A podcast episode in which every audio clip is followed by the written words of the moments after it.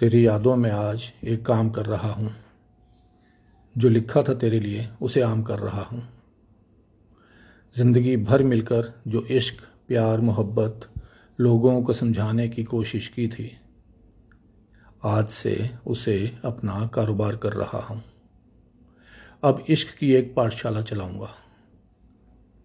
प्यार क्या होता है लोगों को सिखाऊँगा? तेरी मेरी कहानियाँ और किस्से बहुत हैं।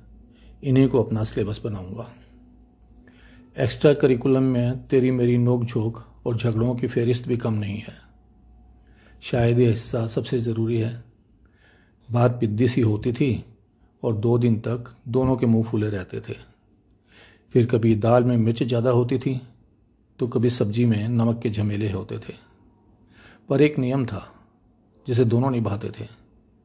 बात कुछ भी हो, झगड़ा कितना भी हो रात अपने कमरे में ही बिताते थे। और दो दिन में ही कोई एक दूजे के कंधे में हाथ रख क्या देता था।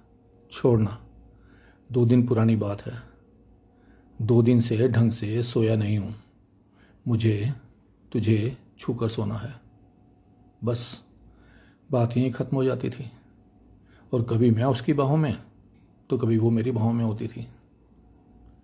फिर शुरू होता था उसी झगड़े का किस्सा। जहाँ ख़त्म हुआ था, उसका बचा हुआ हिस्सा। पर इस बार बात अधूरी नहीं रहती थी। पूरी सुनता था, वो जो भी कहती थी, जब मेरी बारी आती थी, वो भी चुपचाप सुनती जाती थी। फिर अक्सर ऐसा होता था, माफ़ीनामा दोनों तरफ़ से एक साथ आता था। अपनी दोस्ती को याद करते थे, और किस्सा नो सॉरी, नो थैंक्स पर ख़त्म हो जाता था। बीते अट्ठाईस सालों में ऐसा कई बार हुआ है। और हर बार एक दूसरे पर पहले से ज़्यादा एतबार हुआ है। इश्क था और हमेशा रहा है। आज तुम नहीं हो।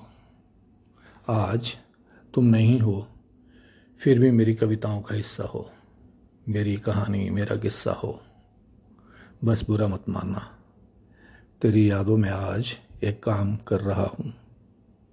जो लिखा था तेरे लिए, उसे आम कर रहा हूँ।